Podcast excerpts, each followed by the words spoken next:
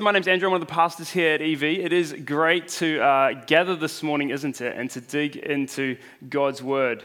Uh, as we keep uh, thinking into these different topics, these different deadly sins that we've been going through as a church, uh, we want to think today about how it is that we should live and please our God in the area of sexual purity. And so, would you join me as we pray to God to help uh, us understand His Word and that He would grow us and convict us? Let's pray. Father in heaven, we thank you so much for gathering us once again this morning. And we do give you thanks for your word in which you speak to us. And so we ask that this morning, during our time now, that you would convict us and grow us for Jesus' name's sake. Amen. Well, in 1997, a book called I Kissed Dating Goodbye came out by a young man named Joshua Harris. More than 1.2 million copies were sold, and it was a USA number one bestseller. It was deemed a game changer in the singles dating scene, calling people to sincere love, real purity, and purposeful singleness. Uh, the basic premise of the book was that the best way to avoid premarital sex was to stop dating altogether. To young Harris, he was 21 when he wrote the book, dating was a game that only hurt people. It was a practice for divorce and a distraction for, from preparing for life. He's literally quoted as calling modern dating as the training ground for divorce. Harris claimed that if you trusted God, if you just trusted God, He would provide the right person at the right time.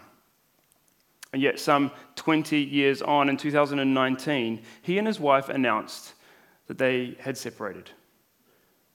If you were around my age, give or take 10 years, if you grew up in church, then you may be familiar with this book. You may have even been influenced by this book. It came to be known in Christian circles as something called purity culture, a Christian subculture that pitched sexual immorality as almost the unforgivable sin. That somehow the best gift you could give your spouse on your wedding night was your virginity. And yet, in trying to warn people of the potential pitfalls of dating, I Kissed Dating Goodbye instilled fear in its readers fear of making mistakes and, and having their heart broken.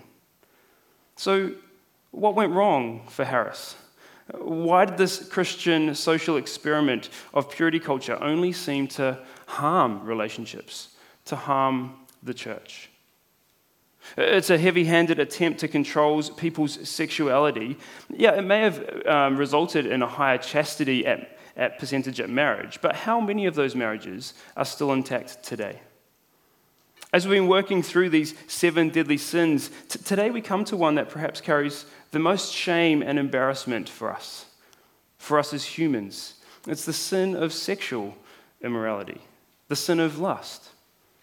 Now, some people think that the Bible is, is just a rule book, an outdated list of do's and don'ts, you know? Uh, love God, don't have sex. Uh, do good, uh, don't steal. But the Bible paints a, a much more glorious view of sex. Sexuality is arguably exalted in the Bible more than any other holy book or religion in the world. So, what does the Bible have to say about our sexual desire? And where have we gone wrong in humanity? Because this is a problem for you and I. This is a problem for us in the church. It's a problem for society as a whole. And it's a problem that is as old as time itself. See, one of the misunderstandings within the church uh, that is that we've been told that our sexual desires uh, may have been part of the fall. As if prior to Adam and Eve eating the forbidden fruit, they were, they were naked and without sexual desire. But listen to what God says in Genesis chapter 2. It's on the screen. Uh, picking up from verse 20 The man gave names to all the livestock, to the birds of the sky, and to every wild animal. But for the man, no helper was found corresponding to him. So the Lord caused a deep sleep to come over the man, and he slept. God took one of his ribs and closed the flesh at that place. Then the Lord God made the rib he had taken from the man into a woman and brought her to the man. And the man said, This at last is bone of my bone and flesh of my flesh. This one will be called woman, for she was taken from man. This is why a man leaves his father and mother and bonds with his wife, and they become one flesh. And both, both the man and his wife were naked, yet felt no shame. I don't know if you saw Adam's response there in verse 23. It's an ecstatic cry of delight. This, at last, at last, here is the one who is the answer to his longing for a helper that's suitable for him, to work alongside him in the privilege of serving God in the Garden of Eden. It's the delight of sexual intimacy. And this is the cry that's been echoed by bridegrooms down through the ages. Here, there is a natural yes to sexual desire and delight, untouched by shame. You see, we have been created as sexual beings, and this is very good. Sexual desire, in its first instance, is a good gift from God. Adam literally says, Whoa, man, it's part of what makes us human. And so, as we read through the Bible, we, you get glimpses of this uh, pure sexual desire. So, in Proverbs 5, the instruction is for a young man to be infatuated with, the, with his wife's breasts, to, to be ravished with her sexually. Song of Songs is a book in the Bible about a couple expressing their delight in one another and the warm emotions of the heart. And then 1 Corinthians 7 husbands and wives are told the same thing. They're to consciously cultivate sexual desire for each other. Read with me uh, 1 Corinthians 7. Each man should have sexual relations with his own wife, and each woman should have sexual relations with her own husband. A husband should, should fulfill his marital duty to his wife, and likewise, a wife to her husband. They are to serve each other. And because they're sexual beings, a big part of serving each other is serving each other sexually. The wife's body belongs to her husband for his enjoyment, and the husband's body belongs to his wife for her enjoyment. She's to serve him sexually, and, and he's to serve her sexually. Unlike animals, sex is not just so children can be born, it's also for pleasure, for satisfaction. Sex is for a man and woman to express their love for each other, to give to each other in the context of marriage. It's a great gift from God, and, and that is how it's to be used. Around the same time as I kissed Dating Goodbye, uh, in 1999, a band called the Bloodhound Gang released a song called Bad Touch. I don't know if you've heard the song, terrible lyrics, uh, but the chorus goes like this uh, You and me, baby, ain't nothing but mammals, so let's do it like they do on the Discovery Channel. really? We're just mammals? nothing but animal instincts for the other sex. But you know, science tells us that our sexual desire is, is another area where we're vastly different to other animals. Believe it or not, we actually possess a stronger sex drive than animals. Uh, think about it with me. Uh, we don't have a mating season like animals do, do we? Except maybe when COVID lockdown happens. Too soon? But no, no, sex isn't just for creating babies, is it? God chose us and made us men and women with all the wonderful and mysterious chemistry and sexual desire and delight. Sexual desire, as God made it, is good. Sometimes we think the church is a bit anti sex, right? But actually, we need to see that the Bible is very pro sex. Don't go away from here today thinking that the lie that God is some kind of killjoy. Because from page one of the Bible, God says, sex, go for it. Go for it, that is, in this way one man, one woman in a covenant relationship together. In God's economy, sexual desire has its proper place. But you know, we've taken a good thing and we've made it into a God thing. We've, really stuffed it up. Which brings us to the real sin of sexual impurity. See, the sin of sexual impurity isn't sex itself, but the wrong use of sex. It's taking the good gift of sex and treating it like it's worth nothing. The original sin of Adam and Eve wasn't sex or even anything to do with sex, was it? It was disobedience against God and His word. Yet, this is an area in which we're easily tempted into sinfulness. Temptation comes in the form of perverting something that is good and, God given for our benefit. It's for our enjoyment and for the good of society and humanity. but we want it on our terms, not God's. And so we disregard God and we dishonor other people with sex. If you've got your Bibles open, uh, keep them open at 1 Thessalonians, the passage we read earlier. Uh, look with me from verse 3.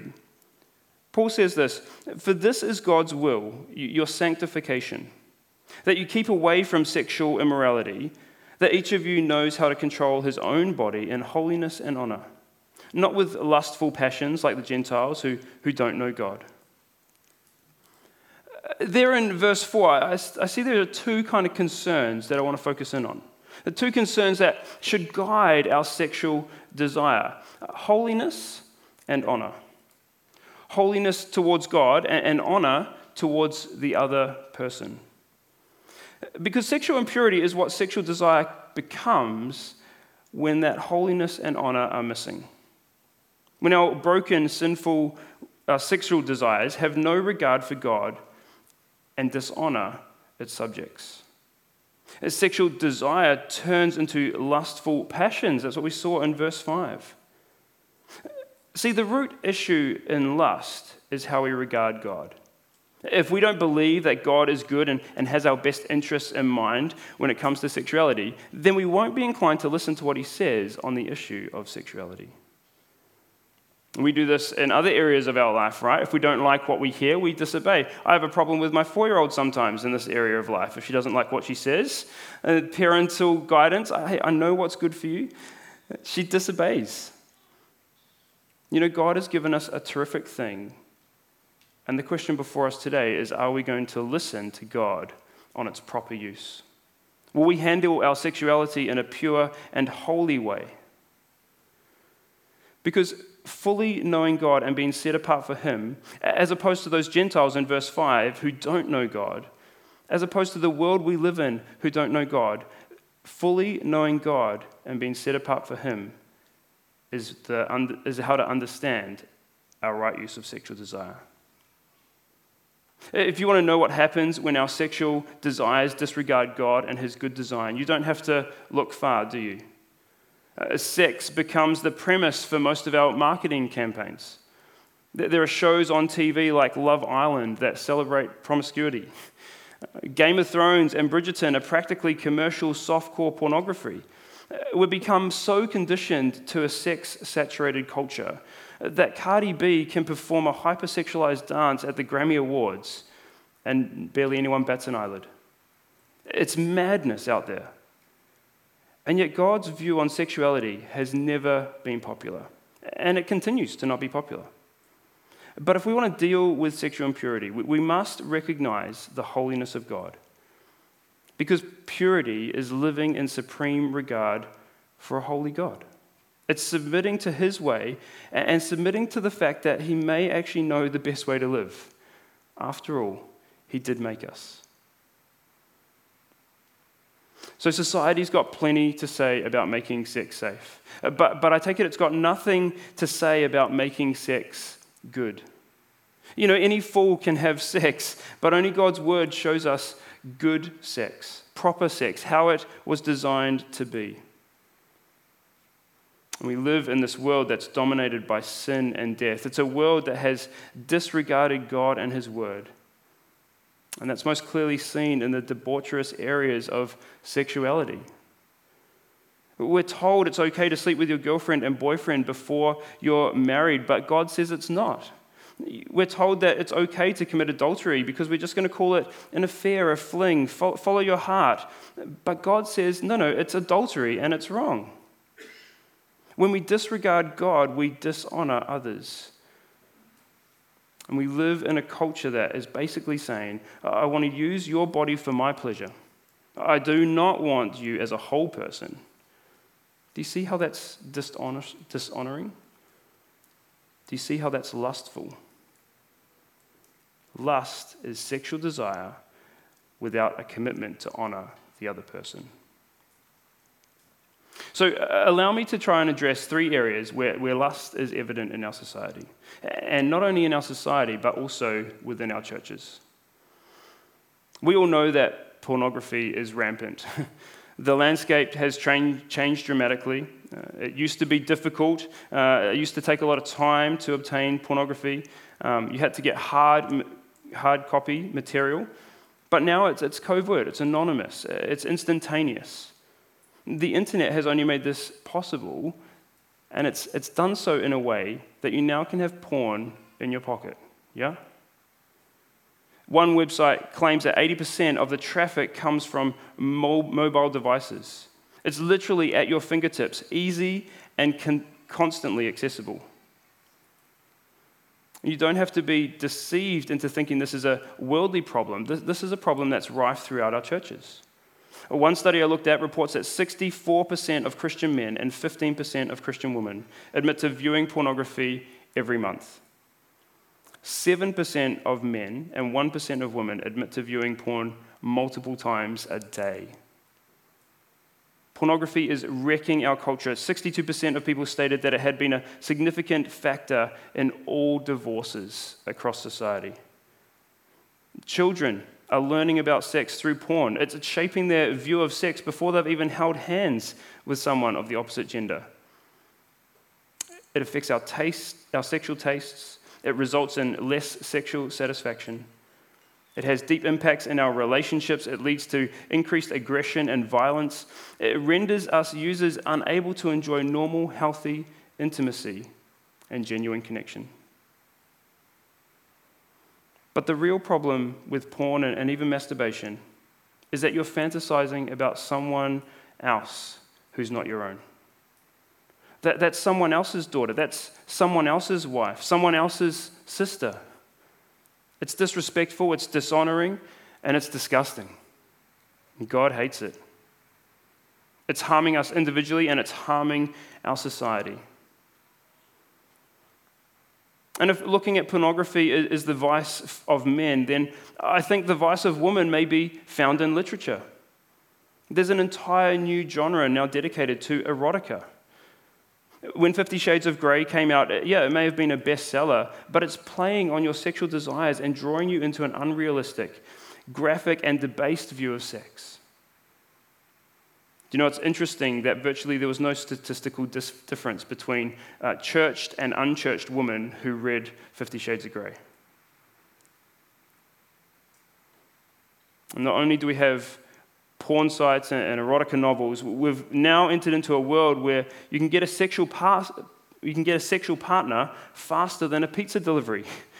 Whichever way you swipe, our lustful desires for sex are on tap. Uh, we've perpetuated an instant gratification generation. No strings attached. It's selfish and dishonor- dishonoring. C.S. Lewis is quoted saying this To have sex without being married, to want pleasure without promise, to want pleasure without commitment is like trying to taste and then and eat food and then vomit it up. He says a person who wants to taste food but doesn't want it to become a part of them. Uh, you don't want the commitment that is entailed with eating. You don't want the consequences of eating. You don't want the ramifications of eating. It's a dishonest view of eating.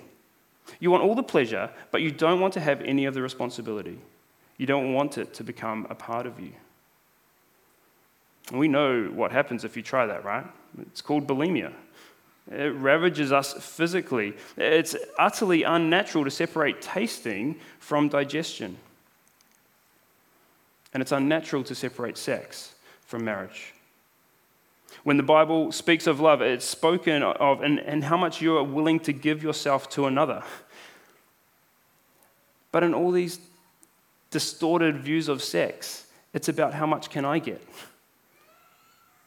And so we've been, we've been fed a lie by the sexual revolution. That if you sleep and live together before you marry, you, will have a better marriage. Try before you buy. It's a lie. And it's proven statistically that if you live together before marriage, the odds of divorce are higher than those who don't cohabitate before marriage. You see, the Bible's pattern is men, leave your father and mother, unite to your wife, become one flesh, a lifetime commitment. Yet our culture says hook up, shack up, break up, repeat. Hook up, shack up, break up, repeat. it's dishonoring, and it doesn't deliver on its promise. And sadly, statistically within church, there are going to be some of us here today who are in this very situation. You might be sleeping together, you might be living together. And the Bible says that men, you are not dishonoring that woman. You're acting out of your sexual desire without a commitment to honor the other person. You're lusting after her. You see, sin turns sexual desire into lust because it makes sexual desire an end in itself instead of a way of serving others. Sexual sin thrills and then it kills. Sexual sin thrills and then it kills. And so lust leads us away from life itself. Uh, James 1:15 says this, then after desire has conceived, it gives birth to sin, and when sin is fully grown, it gives birth to death. Friends, make no mistake as we hear God's word on lust this morning. This is a deadly sin. It destroys lives, it destroys families, and it destroys children. And if left unchecked, it will destroy you too. It raises the question for us is purity even possible? If you've got your Bibles there, flick to 1 Corinthians and take a look with me at chapter 6. Uh, because I think it's helpful to see the ugly effects of sin when they, when they take root in people. This is a list describing fully fledged sin. And for some, these are hard words to hear. 1 Corinthians 6, starting at verse 9. Don't you know that the unrighteous will not inherit God's kingdom? Do not be deceived. No sexually immoral people, idolaters, adulterers, or males who have sex with males, no thieves, greedy people, drunkards, verbal, verbally abusive people, or swindlers will inherit God's kingdom. And some of you used to be like this. Uh, don't think that Christianity is for those who are sexual successes. those of us who have got it all together, those who are respectable, those who have a clean sexual history. No, no. The, the stories of the moral messes in the Corinthian church, uh, they're our stories too. And some of you used to be like this. You may have done those things in the past. It may have even been in the recent past. It may have been last night. There's shame and guilt attached to sexual sin. But the truth is, we're all impure. Regardless of the extent of your sexual impurity, none of us have lived up to God's pure standard. We're spiritually speaking dead. But if it's in the past, it can be dealt with by God. And that dealing is in verse 11, because Jesus brings new life. Verse 11 again uh, Some of you used to be like this, but you were washed, you were sanctified, you were justified in the name of the Lord Jesus Christ by the Spirit of our God. Friends, the past is the past, but the future is going to be different. How? Jesus Christ offers forgiveness to those whose sexual pasts are spoiled. Sexual sin is not the unforgivable sin as purity culture purports. The sexual damage is not irreparable. Whatever we have done, seen, or thought, and whatever may have been done to us, the Bible speaks to us in grace. Jesus, the one who lived the perfect life without sex, the most fully human person in the world, he took our sin and he dealt with it fully on the cross. He who knew no sin became the adulterer, the sexually impure. He who knew no sin became sin for us so that in him we might become the righteousness of God. Friends, we have been justified in the name of Jesus, just as if you didn't do it. We've been raised to new life in Christ. Our eternal home awaits, and our citizenship is in heaven. We've been set apart, sanctified, to, to live differently, to live in holiness and honor to the glory of God. And so this morning we need to be reminded that we are not our own, for we were bought with a price. And so glorify God with your body. And because we've been set apart, we're able to live differently. We're able to confidently rise to purity. I've got three things that I'm going to say here. If you flip back to 1 Thessalonians 4, uh, I want to spend a little bit of time here as we, as we wrap up. You see, the letter of 1 Corinthians that we were just in was written to a church where sexual impurity was rife within the church. But 1 Thessalonians is written to a church who are living the Christian life well. It's a helpful reminder to those of us here today, to, to those of us who think that we don't really struggle in this area. We still need constant reminding that we're not immune to the temptations of lust in this world. And so, Paul here uh, wants the church in Thessalonica to know that God has called them into his glorious kingdom, uh, but that this calling is also a privilege. It's a lifelong response and responsibility. They're called to live according to kingdom standards. That The constitution of their kingdom citizenship requires holiness and not impurity. And so in 1 Thessalonians 4, verse 7, we read, God has, called, has not called us to impurity, but to live in holiness. And so the first thing to say is that purity is a process, not a condition. The word purity is not synonymous with virginity or abstinence or, or having never looked at pornography. And purity is not where we begin because Psalm 51 tells us that we were born sinful. Purity is not something we can lose, it might be something we never even had. Pursuing purity is not about earning favor with God or, or making yourself a more attractive future spouse. Pursuing purity is a response to the grace and purity we've been given in Christ. You see, when God lays hold of us through saving faith, we are moved to lay hold of Him. Philippians 3, verse 12 says, I make every effort to take hold of it because I also have been taken hold of by Christ Jesus. Saving faith is not a momentary thing, it is the act of the saved soul every day. And justifying faith is lust fighting faith. Justifying faith is lust fighting faith. Faith in God and the fight for holiness are not two separate things. So it's an error to think that that kind of faith gets you to heaven somehow, and then over here, holiness gets you rewards. As if your justification by faith, and then you get the power of your sanctification by works. Uh, it's a big error. We can't separate the two. The battle for obedience is absolutely necessary for salvation because it's ultimately the fight of faith. The battle against lust is absolutely necessary for salvation because it's the battle against unbelief. And the fight for sexual purity is the fight of faith.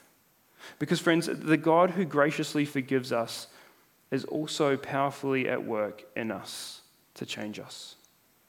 God does not just forgive us and then leave us on our own to get on as we did before. No, instead, He places His Spirit, His own presence, in our hearts as His personal power to invade, cleanse, and reshape our spoiled hearts. So, whatever our story might be, it's the grace of God that trains us to take control of our sexual desires. If you're stuck in a cycle of sexual sin, in the loop of lust, I need to tell you, friend, that there is hope. Just like any other addiction, alcohol, gambling, drugs, you can put the sin of sexual impurity to death. But it's the fight for control of your sexual desires. It's the fight for purity, and it's not a fight on your own. As Ray was saying, perhaps today you need to go home and remove apps from your phone that are leading you down lustful paths. Perhaps it's signing up for accountable to you.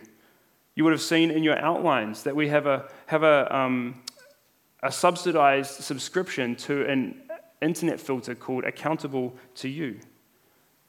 We're, we're inviting people to today uh, and whenever throughout the week sign up to that not because staff can see who signed up, but because we want to be as helpful as we can as a church community to think through ways in which we can help one another from stumbling in this area. Tomorrow morning, you may want to get up and grab a physical Bible rather than reaching for your phone. Spend time in God's Word, reading the promises to you. Friends, we need to take drastic measures to fight for your faith. So, whatever our story, we must never underestimate the power of grace to train us and to purify us. And I take it we'll become Christian communities who are dominated by grace instead of rules. See, just like fungi, uh, lust thrives in privacy and isolation. People who struggle with lust often feel shame, which motivates them to keep their struggles hidden from others. But when we hide our sin and deny it, we can't confess it or deal with it.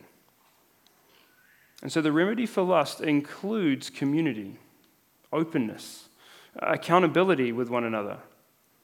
Sheer individual willpower just does not work. And that's where the church comes in. Because we can't fight this sin alone. James 5, verse 16 says, Therefore, confess your sins to one another and pray for one another so that you may be healed. The Bible couldn't be clearer. Fighting sin is a team sport, it's a team game, friends. And this is our team. Look around. We're in this together. So, if you can't stop looking at the wrong things, if you can't stop reading the erotic novels, if you can't stop your relationship that's sexually active outside of marriage, we're a community of grace filled people where you can come and confess. Jesus has paid for that sin.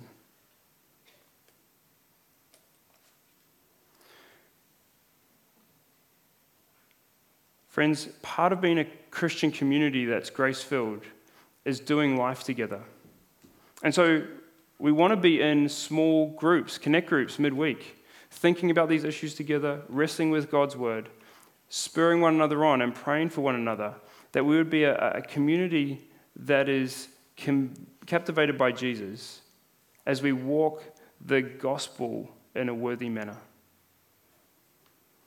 And that, that leads me to my third point that the purpose of purity is to showcase the gospel. It's to be a witness of the transforming power of God in you. If we learn to be pure, we will feel better. We'll be able to help, we'll be able to love and help others. We'll be able to help the world to see uh, just how impure it is and to showcase the gospel. And I take it we all want that for others to, to look at our lives and to think that there's something different about the way these people live. There's something good about the way they value sex. It's an old quote, but it goes the greatest single cause of atheism in the world today is Christians who acknowledge Jesus with their lips and walk out this door and deny him with their lifestyle. That's what an unbelieving world simply finds unbelievable. So, friend, if, if you're someone who's stuck in a cycle of sexual impurity, today hear that the gospel calls you to a new life, a life of contentment in Christ, a life of fulfillment as we together work to rise to purity. Would you pray with me?